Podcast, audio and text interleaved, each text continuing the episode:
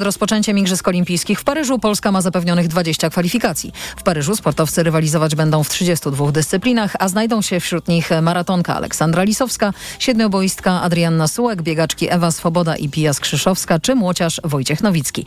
Trzeci już Igrzyska w stolicy Francji zaczną się 26 lipca 2024 roku. Kolejne wydanie informacji w TOK FM o 9.20. Teraz prognoza pogody i alert smogowy.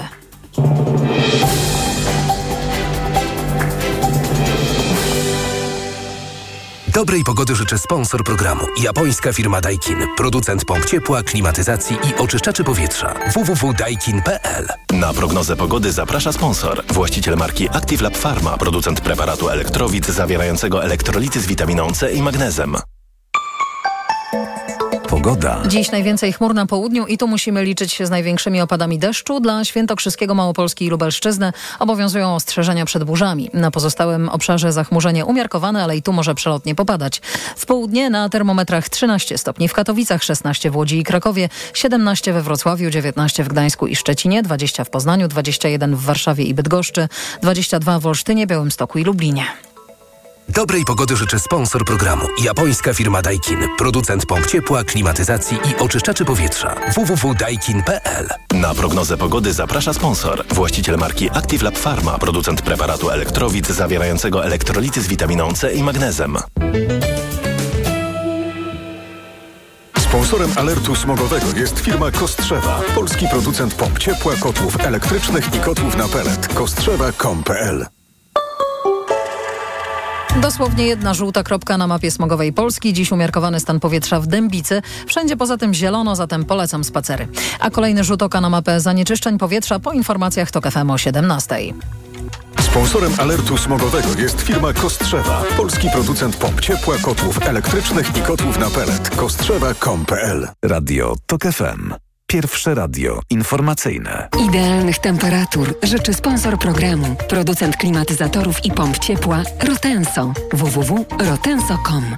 Sponsorem audycji jest Moderna, budująca inwestycję Chronos w Warszawie.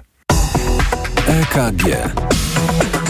Ekonomia, kapitał, gospodarka. Tomasz Setta, dzień dobry. 6 minut po dziewiątej zaczynamy magazyn EKG. W studiu z nami pierwszy gość Urszula Zielińska, przewodnicząca Partii Zielonych, Klub Koalicji Obywatelskiej. Dzień dobry. Dzień dobry panu, dzień dobry państwu. Pani poseł, co w tej chwili dzieje się w Przylepie kilka dni po pożarze tego nie nielegalnego składowiska odpadów? Bo pani wróciła stamtąd. Tak, wróciłam dosłownie dziś w nocy. Ogień dogaszono, natomiast trwa szacowanie szkód i tego, jaki naprawdę, to naprawdę wydarzyło się w środowisku.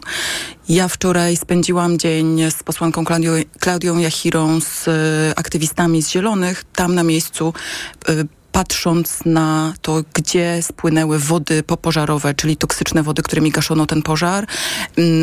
Pod, w Przylepie, w okolicy magazynu odpadów szkodliwych jest mnóstwo cieków wodnych, rozlewiska, stawy, w których ta woda jest. Tam y, widziałyśmy martwe ryby, tam czuliśmy zapach, jakiego nie potrafię opisać, nigdy w życiu nie czułam niczego takiego. Podsumowując, y, no byłyśmy przerażone tym, co tam widziałyśmy na miejscu. A udało się panią porozmawiać z mieszkańcami czy z pracownikami? Bo to są okolice, z tego co wiem, nie tyle też co zamieszkane, co, co, co też tam funkcjonują po prostu zakłady pracy. Tak, to jest teren taki przemysłowy, w którym są zakłady pracy, w których pracuje i w poniedziałek rano. Przypomnę, że ten ogień wybuchł w sobotę po południu. W, w wielkie kłęby dymu unosiły się nad tym terenem całą niedzielę do poniedziałku. W poniedziałek rano ludzie po prostu przyszli tam do pracy, dostali komunikat oficjalny, że mają przewietrzyć okna i generalnie może założyć ewentualnie maseczki, ale mm, że mogą spokojnie pracować.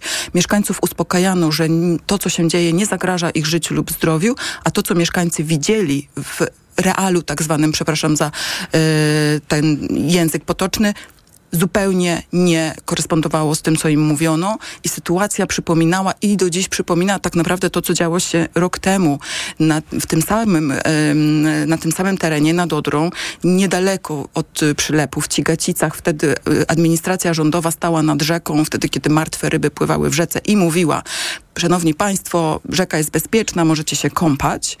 E, I mówiono tak mieszkańcom przez kilka ty pierwszych tygodni od wybuchu tej katastrofy ekologicznej na Odrze Teraz to samo dzieje się tam, czyli administracja rządowa mówi ludziom, bądźcie spokojni, wszystko jest opanowane, nie ma zagrożenia dla życia i zdrowia, a my z mieszkańcami jedziemy nad y, wodę, która y, została zanieczyszczona, widzimy martwe ryby, odławiamy je, mm, widzimy wodę, wodę koloru brunatnego, brązowego, czarnego, oleistego. Przynios, przywiozłyśmy sześć próbek takiej wody na jutrzejszą Komisję Ochrony Środowiska, żeby to ludziom pokazać, bo to trzeba zobaczyć i poczuć, żeby to zrozumieć. To jest po prostu kolejna katastrofa ekologiczna, inaczej się tego nazwać nie, nie, nie da. Wojewoda, który zapewnia, że wszystko jest ok, nie udostępnił żadnych danych, żeby to potwierdzić. I my te dane musimy od niego wyciągnąć. Pytanie pani poseł, co dalej? Co w takiej sytuacji się dzieje? Bo z tego opisu, mm, który pani przedstawia, wyłania się obraz y, miejsca, w którym nie da się mieszkać i nie da się pracować, przynajmniej w tym momencie. Tam nie, dało się, tam nie dało się po prostu do, stać do i rozmawiać. W, w, byliśmy kilkaset metrów od tego pogorzeliska, tam nie dało się w ogóle y, oddychać. Byliśmy wszyscy w maseczkach, a ja po, po, po godzinie bolało mnie gardło i bolało mnie już do końca dnia, rozbolały nas głowy. Jakby koleżanka, która sześć, poprzedniego dnia spędziła tam sześć godzin, skończyła na sorze ten dzień, więc y, ewidentnie coś tam się dzieje, ewidentnie ewidentnie środowisko jest zanieczyszczone i mm, ewidentnie to, co mówią służby, nie mm, pokrywa się z tym, co czują ludzie na miejscu. Więc co trzeba zrobić? Tam trzeba natychmiast y, wysłać wyspecjalizowane służby. Prezydent miasta, z którym udało nam się spotkać, mówił, że potrzebuje y, wyspecjalizowanych y, wojskowej jednostki chemicznej, która będzie w stanie w ogóle wejść i sprawdzić, w jakim stanie są te chemikalia, które się spaliły. Tego dzisiaj nikt nie wie, co tam naprawdę do końca jest wciąż. Po tylu latach istnienia tej tykającej bomby. I ten samorząd jakkolwiek, jakiekolwiek zaniechania tam by się nie pojawiły w poprzednich latach, bo na pewno y, przypomnę, że wyrok sądu z 2019 roku jednoznacznie powiedział, że ten samorząd musi uprzątnąć, prezydent miasta musi uprzątnąć to e, składowisko. Było mnóstwo problemów. Problem jest złożony w uprzątnięciu tego, koszty i tak dalej, których samorząd nie ma takich budżetów. Polskie samorządy nie mają takich budżetów, żeby same sprzątać koszty e, bomby ekologiczne. Niemniej jednak dzisiaj tam należy wysłać wszelkie możliwe służby, żeby ten teren zabezpieczyć dla ludzi i uprzątnąć yy, i bezpiecznie zeskładować lub zlikwidować te odpady. Pani poseł, to zostawmy na boku ten przypadek, to co wydarzyło się koło Zielonej Góry y, na moment, bo to nie jest przypadek odosobniony. Jak wiemy z różnych szacunków takich nielegalnych składowisk odpadów, które są dzisiaj taką tykającą bombą ekologiczną w Polsce może być kilkaset. Na dziś, pani jako y, polityczka, jakie widzi rozwiązanie tego problemu? Też powiedzieliśmy o tym, to jest problem złożony. Tak. On, on wynika z kilku różnych y, przyczyn. Ta y, najważniejsza, pani Najważniejsza. Mm, brak ewidencjonowania tych ym, składowisk. My nie wiemy, czy dzisiaj, czy jest ich 500, czy jest ich 7, czy jest ich 700, czy 800. Są różne szacunki, ale bo są nielegalne. Trzeba to zewidencjonować. Trzeba wzmocnić wykrywalność przestępstw. E, to, co, o czym mówimy, mafia śmieciowa, ona w Polsce wszystko na to wskazuje, ma się dobrze. Czyli niebezpieczne odpady można po prostu, można znaleźć kogoś, kto je od nas odbierze i powie, ale nie pytaj mnie, co się z nimi dzieje. Wezmę, da, zapłacisz mi, a ja się tym zajmę. A mieszkańcy widzą w swoich okolicach, y, w lasach na przykład, wykopane gdzieś tam y, żwirownie, które na zewnątrz niby wszystko jest okay, ale potwornie śmierdzi dookoła i wszyscy się zastanawiają, co tam tak naprawdę jest. Takich miejsc jest mnóstwo. Trzeba po pierwsze wzmocnić wykrywalność tych przestępstw, tak naprawdę zająć się tym, yy, bo dzisiaj wydaje się, że, że tym się niby Ministerstwo Klimatu twierdzi, że zwalcza przestępczość y, środowiskową, ale my nie widzimy, żeby coś cokolwiek z tym, tym robiło. Nawet tam, gdzie to jest oczywiste, gdzie są wyroki sądu, nic się nie dzieje. No więc co mówić z bieżącą mafią, która działa w ten sposób. Ta firma, która tam zrzuciła odpady w przylepie, ma jeszcze podobno siedem takich składowisk. Więc o czym, tu, o czym to mowa? To trzeba wzmocnić. Po drugie, trzeba zapewnić budżet dla samorządów, jeżeli mają to finansować, jeżeli mają sobie z tym radzić. Proszę sobie wyobrazić, co dzisiaj robi rząd. Przysłał do Sejmu i przeprocedował specustawę o bombach ekologicznych, o terenach wielkopowierzchniowych zanieczyszczonych, takich jak na przykład ten lub y, pozachemowski, dużo większe bomby ekologiczne, na których żyjemy, jak y, tereny wokół Bydgoszczy po dawnym Zachemie. I rząd te, tę odpowiedzialność za zutylizowanie i remediację takich terenów bez zabezpieczenia żadnego finansowania tą ustawą spycha na samorządy. Chce się pozbyć problemu, chce umyć ręce od problemu bomb ekologicznych w Polsce, bez który jest zapewnienia gigantyczny. Bez zapewnienia finansowania. Chce to nałożyć jako obowiązek na samorząd, bez zapewnienia źródeł finansowania. Senat powiedział, że ustawa jest niekonstytucyjna, złożył szereg poprawek. W piątek będziemy te poprawki głosować. Patrzcie Państwo, co zrobi Prawo i Sprawiedliwość właśnie po cichu próbuje w momencie, kiedy płoną to odpady toksyczne w przylepie, rząd próbuje zepchnąć całkowicie odpowiedzialność za rozbrojenie takiej i innych wielu z pomp ekologicznych, które mamy w Polsce, na samorządy. To jest samo w sobie skandalem absolutnym i po prostu to jest, to jest łamanie prawa w biały dzień. Pani powiedziała o bardzo ważnych rzeczach, o finansowaniu. Często zapominamy o tym, że mm, te przypadki, o których wspominamy, one dotyczą małych gmin, gdzie te budżety nie są w stanie są wygenerować, czy, czy, nie są w stanie wyasygnować tak dużej kwoty pieniędzy po to, żeby te odpady zutylizować. Mówi Pani o wzmocnieniu wykrywalności przestępczości, jeśli chodzi o mafię śmieciową. Tymczasem zaglądam do raportu Najwyższej Izby Kontroli poświęconej, do tego raportu, który jest poświęcony właśnie kwestii pożarów i nielegalnych składowisk i okazuje się, że my, mówię my jako państwo polskie, wywracamy się na absolutnie banalnym e, banalnej sprawie, czyli nie ma braku, e, nie ma współpracy pomiędzy inspektorami ochrony środowiska, starostwami, urzędami marszałkowskimi i jednostkami Państwowej Straży Pożarnej, jeśli chodzi o wy, wy, wymianę informacji, gdzie na przykład dochodzi do takich pożarów, a do takich pożarów też dochodziło w setkach w poprzednich latach. I to, to widać ten problem tutaj w Zielonej Górze również. Również było to widać wczoraj. I moje pytanie brzmi, jak to rozwiązać? Bo wydaje się, że takich rzeczy nie da się zapisać w przepisach. Mm, da, da, się zapisać się w przepisach jak to po, po części. My y, jako Zieloni postulujemy, że y, Ministerstwo Klimatu i Środowiska musi być bardziej zintegrowane, musi mieć bardziej zintegrowany nadzór nad ochroną środowiska, nad służbami, które y, zajmują się egzekwowaniem prawa środowiskowego i musi mieć więcej narzędzi. Dzisiaj te y, role są niesamowicie rozsmarowane na po prostu dziesiątki ministerstw, który, z których jed, jest y, to jest psychologia stosowana, to co, to co dzisiaj służby faktycznie stosują. Ministerstwo Klimatu ma jakieś tam obowiązki, ale w, y, odpowiedzialne za jakość wody, na przykład jak, jeśli, jeśli mowa o, o rzekach, y, jest Ministerstwo Infrastruktury. Czyli pani by te struktury spłaszczyła, ten proces uprościła? Ja bym te struktury zintegrowała i wzmocniła pod Ministerstwem Klimatu i Środowiska. To postulujemy jako Zieloni, to postulowaliśmy, postulowaliśmy rok temu w Pakcie dla Wody, dla Odry y, na przykład Y, ratowania sytuacji rzek i wód w Polsce. To musi być Ministerstwo Środowiska musi być Ministerstwem Ochrony Środowiska, a nie rujnowania środowiska i musi mieć więcej narzędzi. Służby muszą być wzmocnione. Finansowanie takich programów, na przykład rozbrajania bomb ekologicznych, musi istnieć i być e, promowane zapewnione przez aktywne Ministerstwo Ochrony Środowiska, a nie Ministerstwo rujnowania środowiska, zaśmiecania lasów, wycinania drzew i y, spuszczania ścieków do, y, do rzek.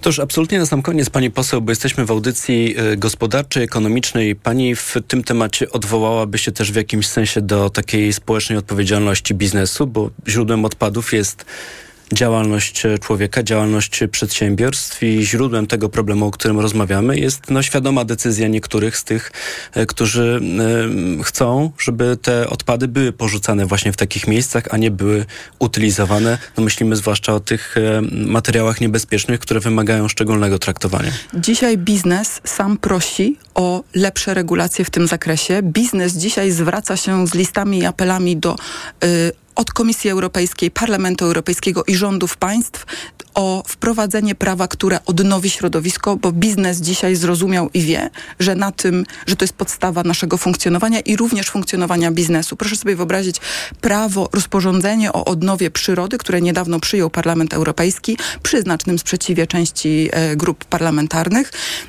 Komisja Europejska oszacowała, że wprowadzenie tego rozporządzenia będzie zaoszczędzi nam niesamowicie y, kosztów funkcjonowania i zyski dla ludzi z prowadzenia takiego rozporządzenia przewyższą dwunastokrotnie koszty. Tak dzisiaj atrakcyjne jest inwestowanie w zielone inwestycje, w środowisko, w zieloną energię. Zielona energia jest dziś co najmniej pięciokrotnie tańsza niż energia z węgla i gazu. To są dzisiaj najbardziej atrakcyjne dla biznesu kierunki. Pani poseł wywołała jeszcze jeden temat, mianowicie ceny energii, ale na to dzisiaj już czasu nie mamy. Musimy się umówić na kolejną rozmowę, żeby także do tego wątku wrócić. Za Z dziś chęcią. dziękuję. Urszula Zielińska, przewodnicząca Partii Zielonych, Klub Koalicji Obywatelskiej, była pierwszym gościem magazynu EKG. Dziękuję bardzo i miłego dnia Państwu życzę. A w Radiu Tok FM to czas na informacje, po nich wracamy. EKG. Ekonomia, kapitał, gospodarka. Idealnych temperatur życzy sponsor programu, producent klimatyzatorów i pomp ciepła Rotenso. www.rotenso.com Sponsorem audycji była Moderna, budująca inwestycję Chronos w Warszawie. 5 minut podróżniczych inspiracji, dzięki którym odkryjesz świat na nowo. Przewodnik TOK FM w podróży. Od poniedziałku do piątku po 16.55. Zaprasza Piotr Balasz.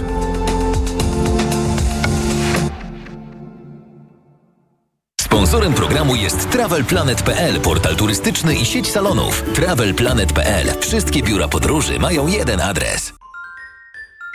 Reklama. Let's go! Rabatomania w MediaMarkt. Im więcej kupujesz, tym większy rabat na najtańszy produkt. Zyskujesz nawet do 99% rabatu na piąty najtańszy produkt. Wybieraj spośród wielu marek, produktów dużego AGD i sprzętów do zabudowy. MediaMarkt. Reklama. Radio TOK FM. Pierwsze radio informacyjne. Informacje TOK FM. 9.20 Karolina Wasielewska. Polscy rolnicy rezygnują z zakupu nowych ciągników. W zeszłym roku ich sprzedaż spadła aż o 17%, a w pierwszym półroczu tego roku już o 12,5%. Dlaczego rolnicy częściej stawiają na sprzęt używany, sprawdziła Agnieszka Wynarska. Nowy sprzęt rolniczy, czyli m.in. ciągniki i przyczepy jest coraz droższy, a przez zmiany w ustawie lombardowej zaciąganie pożyczek czy leasingów będzie utrudnione, zauważa Hubert Celiwiak z Polskiej Izby Gospodarczej Maszyn i Urządzeń Rolniczych. Inwestują przede wszystkim ci, którzy muszą i wymiana parku maszynowego jest dla nich koniecznością. Ale jak pokazują statystyki, często szukają sprzętu tańszego, używanego. W ubiegłym roku najwięcej nowych maszyn kupili rolnicy z Mazowieckiego, Wielkopolskiego i Lubelszczyzny. Agnieszka Wynarska, TOK FM. Sędzia federalny oddalił przyjęte przez administrację Joe Bidena restrykcje wobec imigrantów nielegalnie przekraczających granice USA. Zgodnie z nowym prawem osoby, które ubiegają się o azyl muszą skorzystać z rządowej aplikacji lub mieć sponsorów, którzy są już rezydentami Stanów Zjednoczonych. Od czasu wprowadzenia tych ograniczeń liczba ubiegających się o azyl znacznie spadła. Sędzia okręgowy z Kalifornii John Estigar orzekł, że te przepisy naruszają prawo federalne i odroczył ich wejście w życie o 14 dni, żeby dać rządowi czas na złożenie apelacji. Ukraińskie wojska kontynuują kontrofensywę na kierunkach bachmuckim, melitopolskim i berdiańskim, powiadomił ich sztab generalny. Według komunikatu Ukraińcy umacniają się na rubieżach miasta Staromajorska oraz na północ i południe od miasta Robotyna w obwodzie zaporowskim. To są informacje TOK FM. Główny Inspektorat Sanitarny ostrzega przed wysokim poziomem akryloamidu w chipsach warzywnych marki Enerbio dostępnych w sieci Rossmann. Zostały one wycofane ze sprzedaży. Numer partii i data ważności, której dotyczy ostrzeżenie, są na stronie internetowej GIS-u. Kolejne wydanie informacji w TOK FM o 9.40. Pogoda. W całym kraju może dziś przelotnie popadać. Największe opady i najwięcej chmur na południu, a w Małopolsce, na Lubelszczyźnie i w Świętokrzyskiem obowiązują ostrzeżenia przed burzami. Zrobi się nieco chłodniej. W południe termometry pokażą 13 stopni w Katowicach, 16 w Łodzi i Krakowie, 17 we Wrocławiu, 19 w Gdańsku i Szczecinie, 20 w Poznaniu, 21 w Warszawie i Bydgoszczy, 22 w Olsztynie, Białymstoku i Lublinie. Radio TOK FM. Pierwsze radio informacyjne. EKG. Ekonomia, kapitał, gospodarka. 23 minuty po dziewiątej zaczynamy drugą część magazynu EKG. Państwa kolejni goście to dziś pani dr Iwona Sroka, członek zarządu Mura Polesa i członek Rady Pracodawców RP. Dzień dobry. Dzień dobry Państwu. I pan Rafał Benecki, główny ekonomista ING Banku Śląskiego. Dzień dobry. Dzień dobry, witam. Pytanie na początek naszej dyskusji, tak korzystając z okazji, że jest dzisiaj z nami pani Iwona Sroka, czyli no, przedstawicielka branży deweloperskiej. Chciałem zapytać, bezpieczny kredyt firmowany przez rząd, ten na 2% działa już no, ponad 3 tygodnie. Czy to jest taki program Impuls, y, który spowodował jakąś zmianę na rynku nieruchomości, taką widoczną. No zdecydowanie tak. Pewnie będziemy to jeszcze silniej widzieć w wynikach za trzeci kwartał, ale deweloperzy pokazali wyniki półroczne i drugiego kwartału i tu widać, że mamy takie kombo, e, które jest e, takim silnym driverem dla naszego rynku i poprawiło koniunkturę po stronie popytu, a mianowicie bezpieczny kredyt 2%. Nawet zapowiedź e, tego kredytu zdecydowanie zmieniła obraz na rynku sprzedaży mieszkań w drugim tak, kwartale. Tak, działo się jeszcze przed wejściem tak, tego programu w życie, rezerwacje mieszkań. Dokładnie, od początku lipca jest to program, pod który mnóstwo umów rezerwacyjnych jest podpisywanych. Klienci składają na tej podstawie wnioski o bezpieczny kredyt 2% i do czasu tej e, pozytywnej decyzji tutaj e, czekają z umowami e, zobowiązującymi, ale widać, że ruch jest bardzo duży. I jeszcze pamiętajmy, że mamy program Mieszkanie bez wkładu własnego, więc dlatego mówię o tym, o tych dwóch programach, które zdecydowanie ruszyły, dały taki pozytywny efekt stymulujący popyt. Ponadto powrócili klienci, którzy 2-3 lata temu odłożyli swoje decyzje zakupowe. Dzisiaj wrócili, bo widzą, że jest łatwiej o kredyt. Zwiększyła się około 30-40% zdolność kredytowa po tych zmianach ostatniego okresu, czyli po bezpiecznym kredycie, ale też o, po obniżeniu bufora e, przez Komisję Nadzoru Finansowego, o czym wielokrotnie już chyba tutaj mówiliśmy. Natomiast wrócili ci i szukają mieszkań, sprawdzają swoje możliwości, szukają okazji rynkowych, stąd też widać, że deweloperzy mnóstwo dodatkowych bonusów przygotowali dla e, swoich klientów. No i oczywiście są zdziwieni, bo dwa, trzy lata temu były trochę inne ceny niż to, co mamy w tej chwili.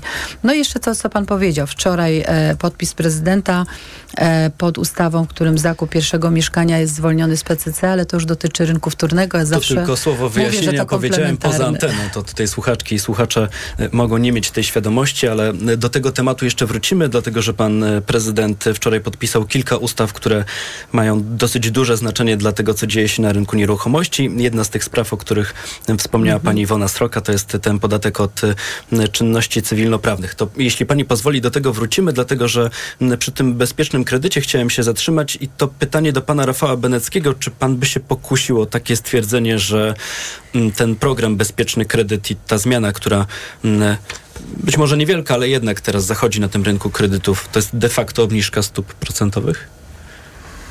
Mm, to widać mm, w zainteresowaniu prawda, klientów. Y, widzimy, że popularność tego kredytu jest dosyć spora. Y, widzimy, że aplikacje o wnioski, czyli wnioski o przyznanie kredytów dosyć mocno skoczyły.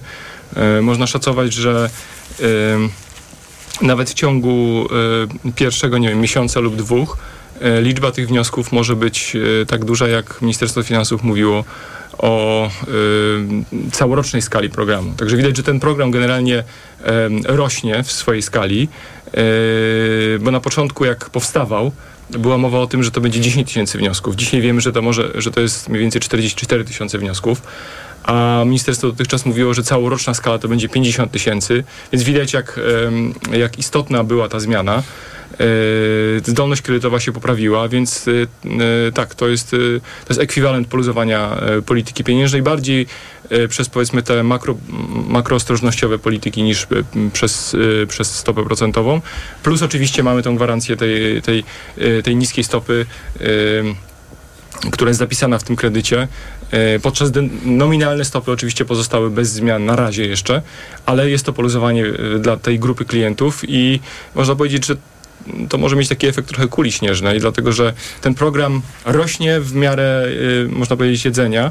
Y, I jesteśmy w roku kampanii wyborczej. Wyobrażam sobie, że ten program może nawet zostać zwiększony, y, jego, jego skala. Tak dopytuję o to z punktu widzenia poziomu stóp procentowych, bo to jest przecież jakiś element walki z inflacją. Pytanie, czy ta skala tego programu to także z punktu widzenia walki z inflacją jest jakaś ważna sprawa? To nam utrudnia tę walkę, czy, czy ta skala jest niewielka, więc niekoniecznie? Ja myślę, że to y, y, problem z inflacją leży gdzie indziej, po stronie polityki budżetowej. Y, takie programy y, y, są aż tak bardzo nam nie przeszkadzają w walce z inflacją. Bardziej, bardziej obawiamy się tego, co się dzieje z budżetem. Mamy dosyć duży wzrost dochodów do dyspozycji w ciągu ostatnich 5-6 lat. I takie konwencjonalne podejście do walki z inflacją oznacz, sugeruje, że powinniśmy zacisnąć pasa po to, żeby było trudno podnosić ceny. I to robią banki centralne amerykański, europejski, czeski i tak dalej. Natomiast w naszym przypadku to zaciśnięcie pasa było dosyć krótkie i selektywne. No i, i tak jak powiedziałem, jesteśmy w roku kampanii wyborczej, gdzie mamy nowe decyzje i obietnice decyzji, które ponownie podnoszą te dochody. To działa dobrze na krótką metę, no ale z inflacją to nam nie pomoże, wrócić do tej niskiej będzie trudno i zostanie z nami taka podwyższona jeszcze przez, przez parę lat. I no. wysokie stopy procentowe to nie, nie wrócimy do tak niskich stóp jak w przeszłości, na pewno. No wydaje się, że politykom bardziej zależy na tej mecie, którą widzą już na horyzoncie w postaci tego, co wydarzy się jesienią. Myślę tutaj o wyborach parlamentarnych. Mówił przed momentem pan Rafał Benecki. To wróćmy do pani Iwony Sroki i do tego wywołanego tematu, czyli tego podatku od czynności cywilnoprawnych. Prezydent podpisał ustawę, zgodnie z którą nie trzeba będzie płacić tego podatku, ale uwaga, przy zakupie mieszkań z rynku wtórnego. To jest ważna sprawa? Myślę, że tak, ponieważ to jest zdecydowanie ukłon w kierunku tych, którzy kupują jedno i pierwsze swoje mieszkanie. Właśnie, na pierwsze mieszkanie, tak, tego nie dokładnie. dodaliśmy. Ponieważ jeżeli byłoby to powyżej pięciu mieszkań, to wtedy już sytuacja jest zupełnie inna, czyli nie mówimy o mieszkaniach, które kupują również klienci indywidualni, inwestycyjnie, żeby zarabiać na najmie, tylko na własne potrzeby zakup pierwszego mieszkania. Myślę, że to jest na pewno ukłon w kierunku klientów, którzy szukają pierwszego mieszkania, niekoniecznie na rynku deweloperskim, ale na rynku wtórnym. Zawsze mówimy, że jest to rynek uzupełniający w stosunku do tych nowych mieszkań, aczkolwiek no, jeden i drugi rynek ma swoje plusy i minusy. Ze swojej strony mogę powiedzieć, że te nowe mieszkania w dłuższym okresie zdecydowanie lepiej trzymają cenę, są nowe, można sobie wykończyć w jakikolwiek sposób ktoś chce. Natomiast wiadomo, że na tym rynku wtórnym również znajdują się perełki, czy osoby, które poszukują danej lokalizacji na pewno mają więcej do wyboru na rynku wtórnym. Także to jest dla nas rynek komplementarny. Wydaje mi się, że istotne jest to, że nastąpiła pewna stymulacja popytu, co wpływa dobrze na generalnie rynek mieszkaniowy i na, na ruch, na zakupy na tym rynku. To ja tylko dodam, uzupełniając to, o czym mówimy, bo to pewnie część z Państwa naszych słuchaczek i słuchaczy może bardzo interesować. To jest zmiana, która dotyczy sytuacji, kiedy kupujemy pierwsze mieszkanie, a zmiana wejdzie w życie w ciągu 30 dni od ogłoszenia tej ustawy, czyli od podpisu jeszcze chwilę, zanim ta zmiana rzeczywiście zacznie obowiązywać. Pan Rafał Benecki jeszcze. W kontekście tego programu i walki z inflacją, ja myślę, że to jest argument, który znamy od wielu lat. Bardziej pożądane byłyby programy, które oczywiście podnoszą podaż tego, tych mieszkań. Czyli wracamy do prawda. bezpiecznego kredytu. Tak, tak. Ten, ten, ten, ten program był przygotowany na czas takiego załamania rynku mieszkaniowego. I on wygląda na to, że spełnia swoją rolę, że powoli przy, przywraca ten rynek do lepszej kondycji. Ale jeżeli mówimy o takim powiedzmy dłuższym okresie, mówimy o tym, żeby zapewnić dostęp do mieszkań dla, dla osób, które wchodzą na rynek pracy, które chcą się przenieść z mniejszej miejscowości do większej, znaleźć pracę tam, gdzie ona jest, no to zdecydowanie preferowany byłby program, który podnosi podaż mieszkań, który ułatwia budowanie, który zwiększa dostępność gruntów, który powoduje, że... To był taki program Mieszkanie Plus, który jak mówił sam minister rozwoju Waldemar Buda nie wypalił. Który, który też, ale to, to jest też kwestia, prawda, e, dobrej e, infrastruktury. E, wyobrażam sobie, że miasto w środku Europy, tak szybko się rozwijające jak Warszawa, powinno mieć bardzo dobrze rozwiniętą infrastrukturę, tak żeby do centrum miasta można było bez, szybko dojechać w ciągu, w krótkim czasie. Wtedy można byłoby budować mieszkania nie w centrum, nie w tych, nie, nie wciskać, prawda, te mieszkania i domy w, istniejących już bardzo drogich działkach, tylko wybudować y, mieszkania w, w na, na przedmieściach.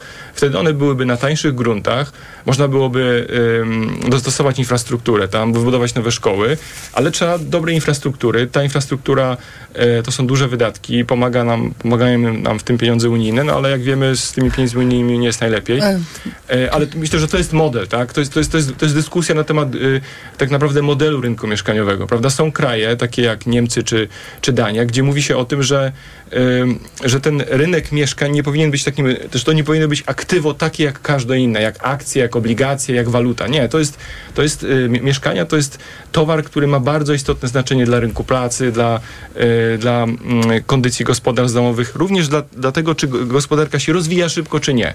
Y, I brakuje tej dyskusji i zdecydowanie brakuje działań po stronie podażowej rynku mieszkaniowego. W Niemczech nawet ukuto takie sformułowanie na to aktywo, o którym pan mówi, czyli mieszkania, betonowe złoto. To znaczy stało się takim przedmiotem obrotu y, godnym inwestowania, a niekoniecznie rozwiązywało takie podstawowe problemy, jak zapewnienie miejsca do zamieszkania y, ludziom. Pani Może Iwona ja tytułem komentarza, tu wszyscy się zawsze przeważnie zgadzamy. Ja tutaj pozwolę się y, z panem nie do końca zgodzić, bo system, który, czy program, który stymuluje popyt jest w mojej ocenie najważniejszy, bo te grunty są. My te grunty znajdujemy i w miastach, i w tych średnich dzielnicach. Firma, którą reprezentuję, właśnie specjalizuje się w tak zwanym middle ringu, czyli nie w centrum i nie na kompletnie w, na obrzeżach, tylko właśnie gdzieś tam w tym, tym średnim, e, w, tej średniej lokalizacji.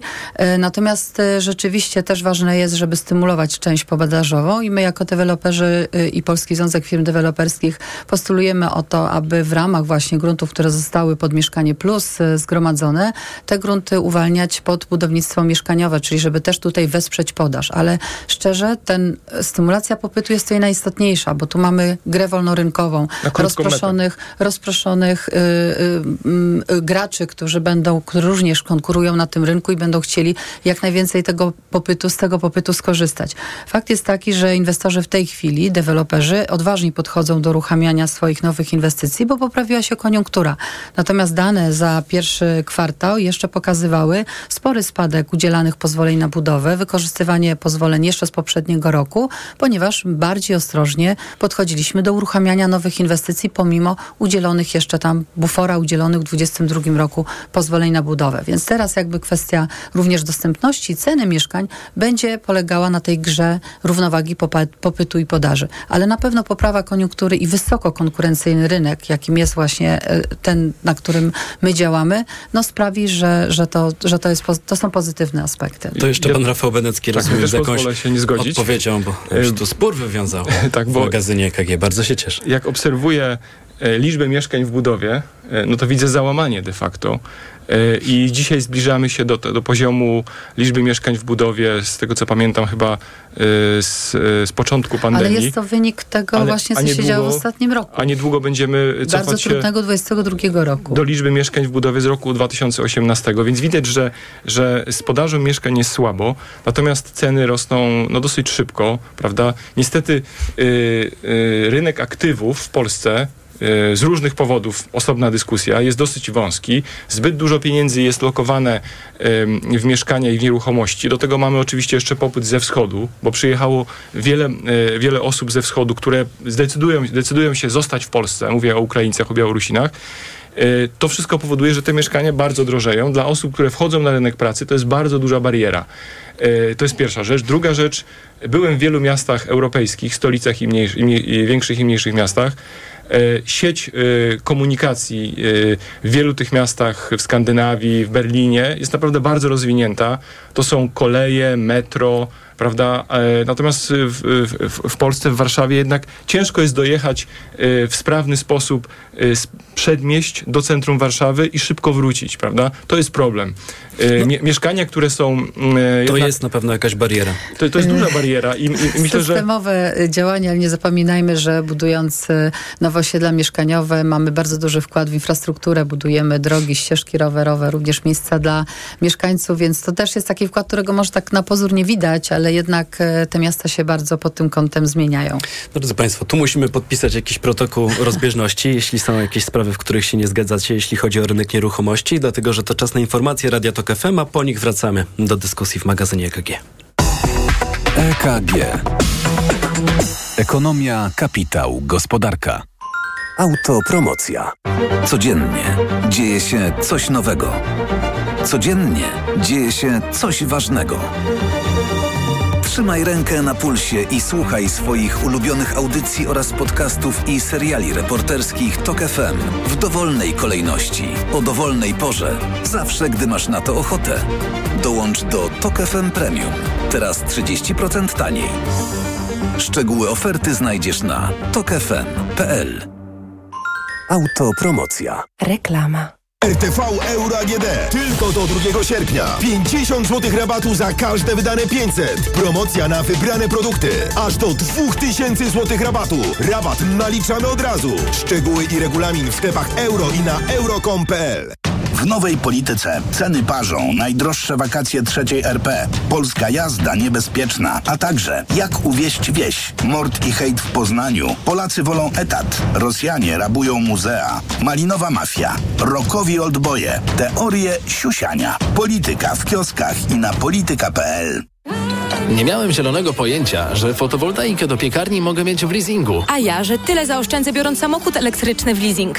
A my nie mieliśmy zielonego pojęcia, że można to połączyć. Dobrze, że Santander je ma. Poznaj ofertę zielonego finansowania. Otwórz konto firmowe. Santander Bank Polska pomaga prowadzić biznes. Zielone finansowanie to produkty finansowe, leasing lub pożyczka oferowane przez Santander Leasing. Szczegóły oferty dostępne są w placówkach Santander Bank Polska, u doradców leasingowych i na santander.pl ukośnik zielone pojęcie. W którym dyskoncie jest najtaniej? W Lidlu to pewne. Według analizy cen w badaniu i raporcie koszyk zakupowy ASM Salesforce Agency za czerwiec 2023 roku Lidl jest najtańszy wśród dyskontów. Szczegóły na www.lidl.pl Gorąca rowerowa oferta sezonu. Tylko w Skitim najnowsze kolekcje rowerów Cube, także hybrydowych, kupisz taniej o 10%. Dodatkowo raty 0% lub wygodny leasing. Ruszaj na szlaki rowerowe z Cube. Adresy sklepów i ofertę sprawdź na skitim.pl. Skitim. Proszę Państwa, co za emocje! Ostatnie dni wielkiej wyprzedaży w Media Expert i jakie wspaniałe oferty! Smartfony, telewizory, laptopy AGD w super cenach! I jeszcze tylko dwa dni wielkiej wyprzedaży w Media Expert. Na przykład automatyczny ekspres DeLonghi, pyszna mleczna kawa. Najniższa cena z ostatnich 30 dni przed obniżką 2699 zł 99 groszy. Teraz za jedyne 2199 z kodem rabatowym taniej o 500 zł. Media Expert. Reklama. Radio TOK FM. Pierwsze radio informacyjne. Informacje TOK FM.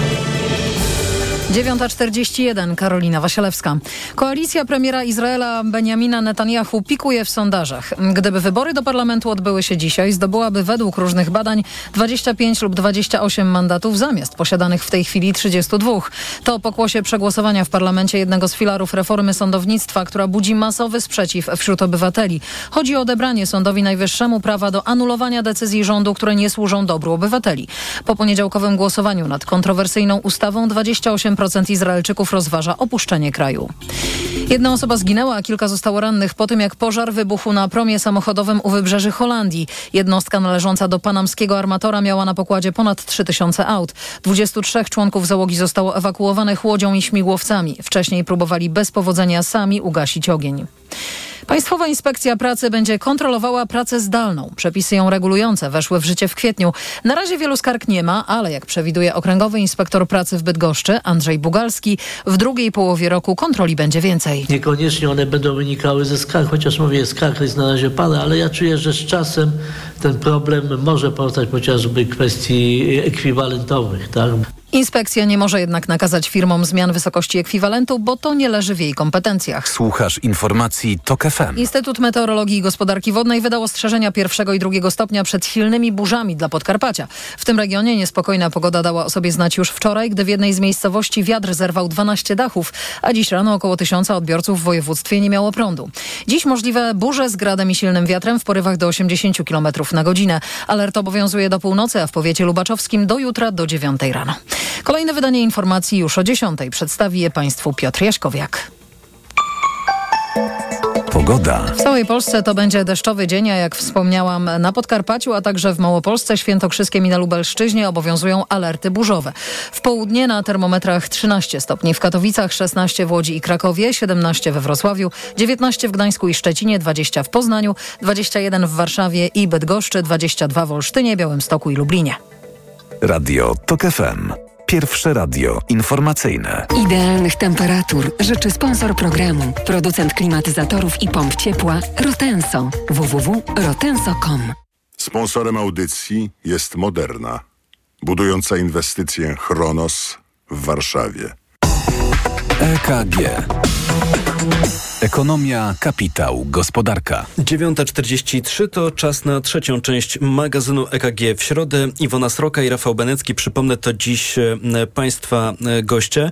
Sporo w poprzedniej części e, czasu poświęciliśmy na rynek nieruchomości, więc być może jeszcze do tego tematu powrócimy w magazynie EKG, ale z panem Rafałem Beneckim chciałbym, żebyśmy wybrali się w niemałą podróż, bo za ocean, ale też będziemy w Europie. Chciałem mianowicie zapytać, czego możemy się spodziewać dziś po amerykańskiej rezerwie federalnej, a jutro po Europejskim Banku Centralnym. Pytam oczywiście o spodziewane decyzje w sprawie stóp procentowych. Tak, w obu przypadkach spodziewamy się e, podwyżek stóp e, e, w podobnej skali o, o ćwierć punkta procentowego. 25 setnych punkta procentowego.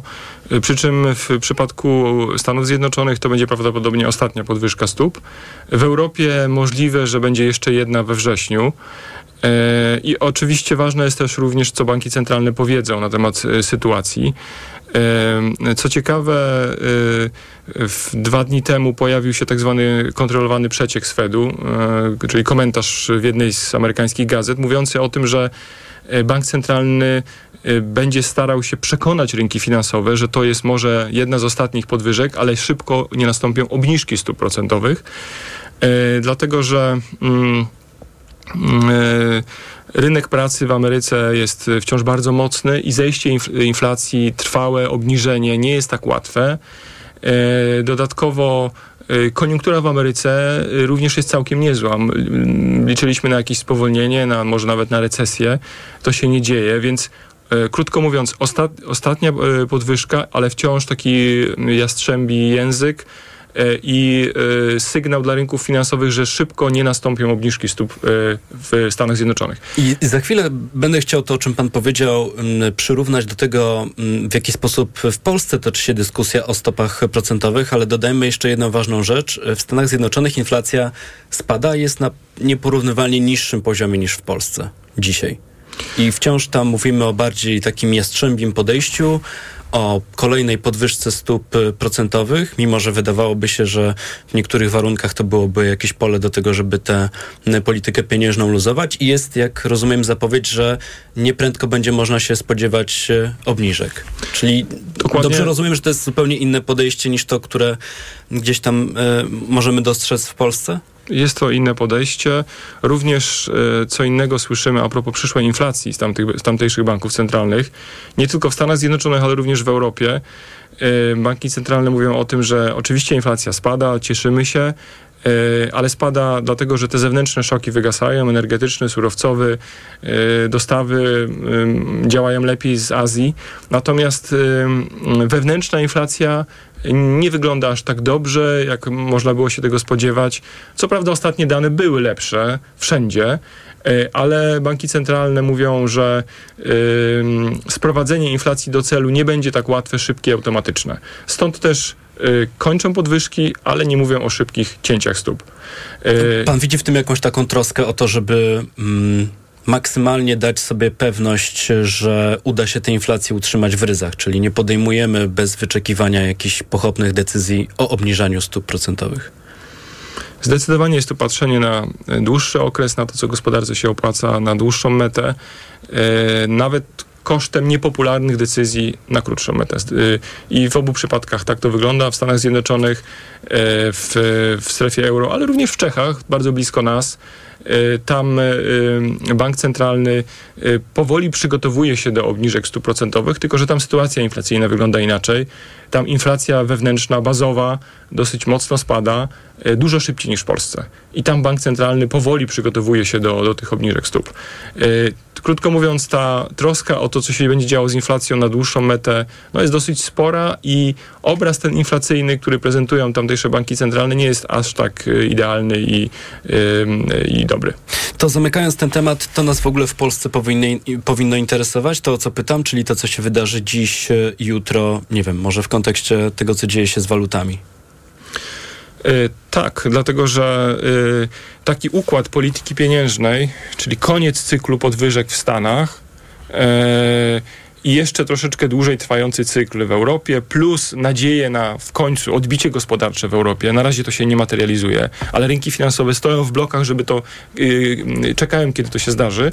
To wszystko oznacza, że euro wciąż będzie mocne na świecie, dolar, dolar słaby.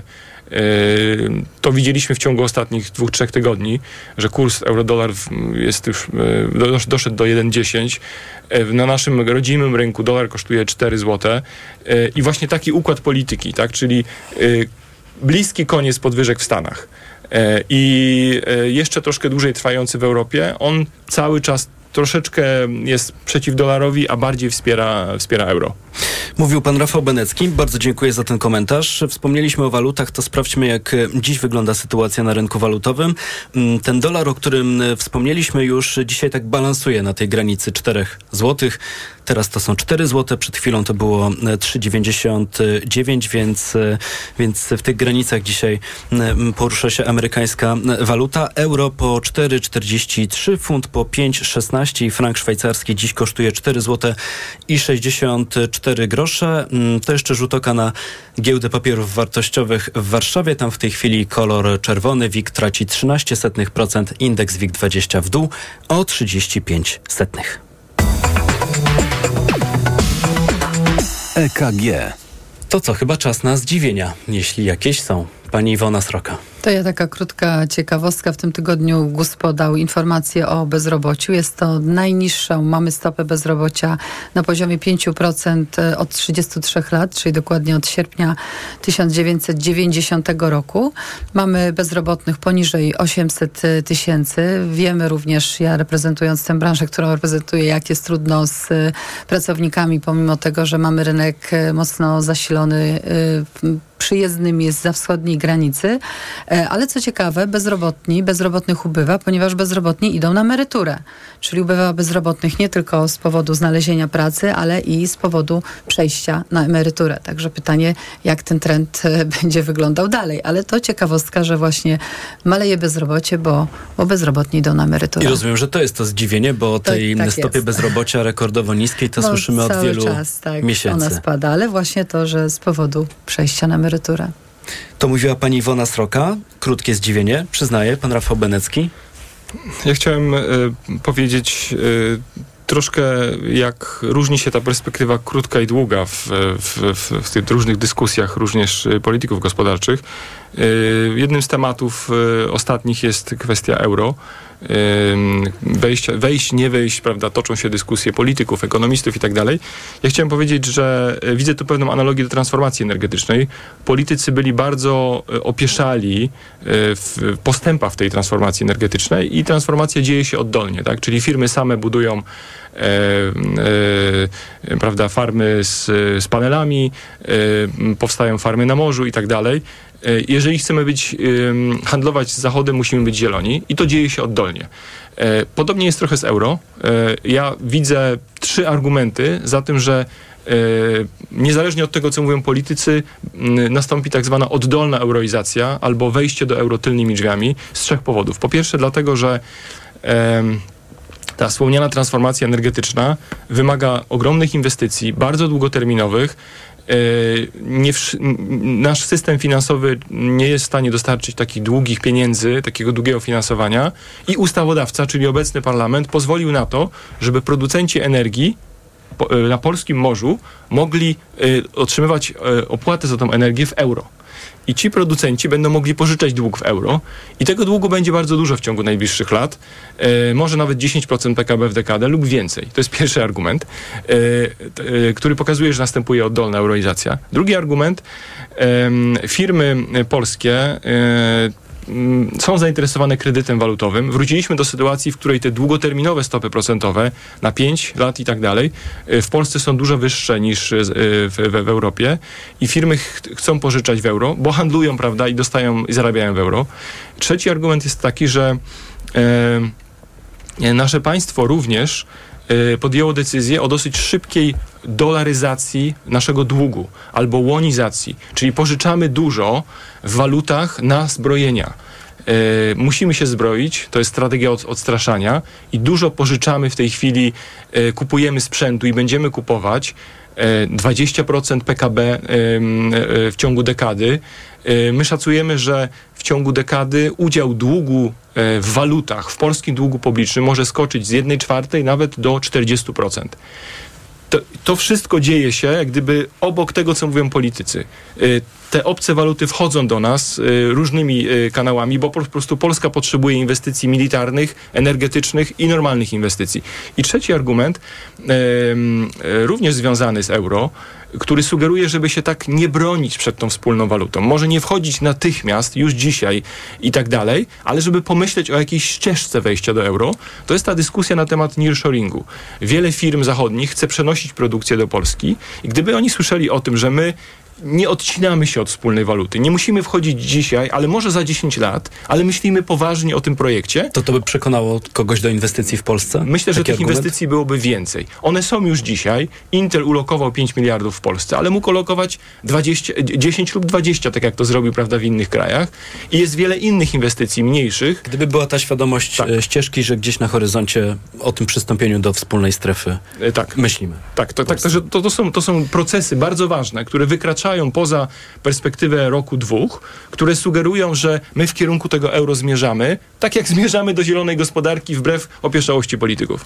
Czyli wbrew temu, co mówią politycy, jak próbują odczytywać nastroje nas, y, Polaków, y, to, to, to w zupełnie innym miejscu możemy wylądować przez te Dobry procesy, które gdzieś tam y, się dzieją pod powierzchnią. politycznej teraz przed y, wyborami. Debata właśnie o takiej rzeczowej gospodarce. Tutaj w ramach tej zielonej energii też jest istotne to, że bardzo dużo tego typu farm powstaje i jest taka y, oddolna chęć, y, o której tutaj zresztą wcześniej też mówiła pani poseł, pięć razy tańsza energia, natomiast na pewno barierą w tym momencie są przyłączenia tak, i zdolności naszych sieci energetycznych, co pozostaje w gestii państwa. Pokazuje przykład tego, co wydarzyło się w Polsce z fotowoltaiką. Bez specjalnego zachęcania kogokolwiek Tak jest. powstało mnóstwo instalacji. Do tego doszliśmy do takiego momentu, w którym okazało się, że jest problem z, Z przyjmowaniem tej energii. Mhm. Więc powstały przepisy, które mają to ukrócić i Polki i Polaków do tego e, zniechęcić. No, pytanie, jak będzie z euro, czy rzeczywiście to, co się dzieje pod powierzchnią nas, e, koniec końców e, doprowadzi do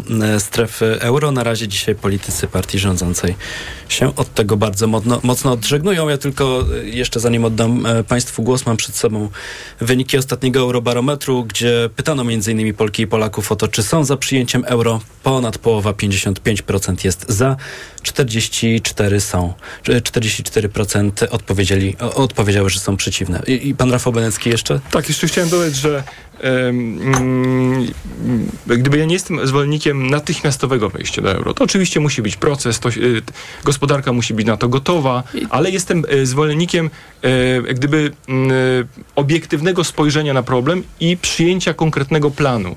Y, Dlatego, że y, mówienie o przyszłości naszej w euro to jest również identyfikacja się z jakimś tam powiedzmy systemem wartości, rule of law i tak dalej. To jest wszystko bardzo ważne, żeby te inwestycje do Polski przyciągać i żeby znaleźć jak gdyby amunicję na szybki wzrost gospodarczy w ciągu najbliższych d- 10-20 lat, bo, bo te y, bie- bieżące powiedzmy y, argumenty typu bardzo tania praca, one mogą się powoli mm, być mniej atrakcyjne w najbliższym czasie.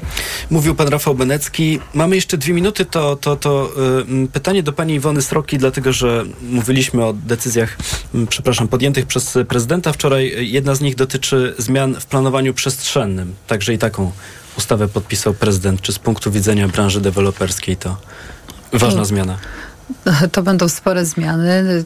Zdaje się, że tam jest dwa lata e, na dostosowanie również e, miejscowych planów do tej ustawy. Będą WZ-ki znikną praktycznie za dwa lata. Pamiętajmy, że na tych decyzjach WZ wydawane jest w tej chwili około 50% pozwoleń. WZ, czyli warunki zabudowy. Warunki zabudowy, tak. Więc to będzie naprawdę spora rewolucja, która nas będzie czekała i musimy się do tego przygotować. E, sporo również takich rozwiązań, które do tej pory były stosowane w specustawie przeszło y, finalnie do tych y, właśnie rozwiązań, które będą wprowadzone y, w ramach reformy planowania przestrzennego, no sporo zmian nas czeka. Zastanawiamy się mocno, czy to właśnie nie będzie wpływało na przynajmniej w pewnym okresie na spowolnienie tego procesu formalno-prawnego uzyskiwania decyzji do pozwolenia na budowę.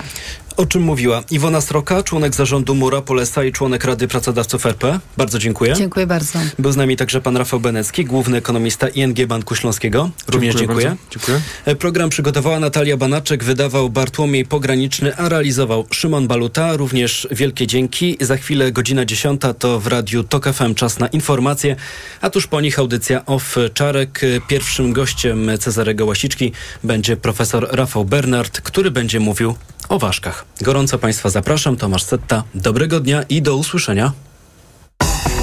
EKG. Ekonomia, kapitał, gospodarka. Idealnych temperatur życzy sponsor programu, producent klimatyzatorów i pomp ciepła Rotenso. www.rotenso.com.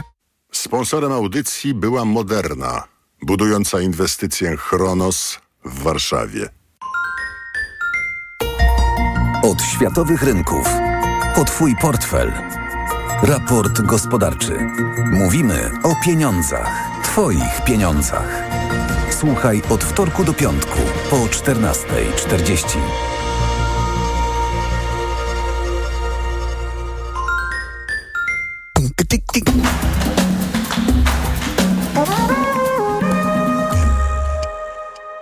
Reklama.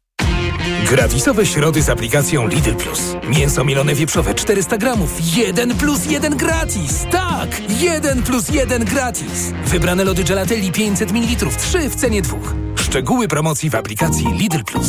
Reklama. Radio TOK FM. Pierwsze radio informacyjne. Środa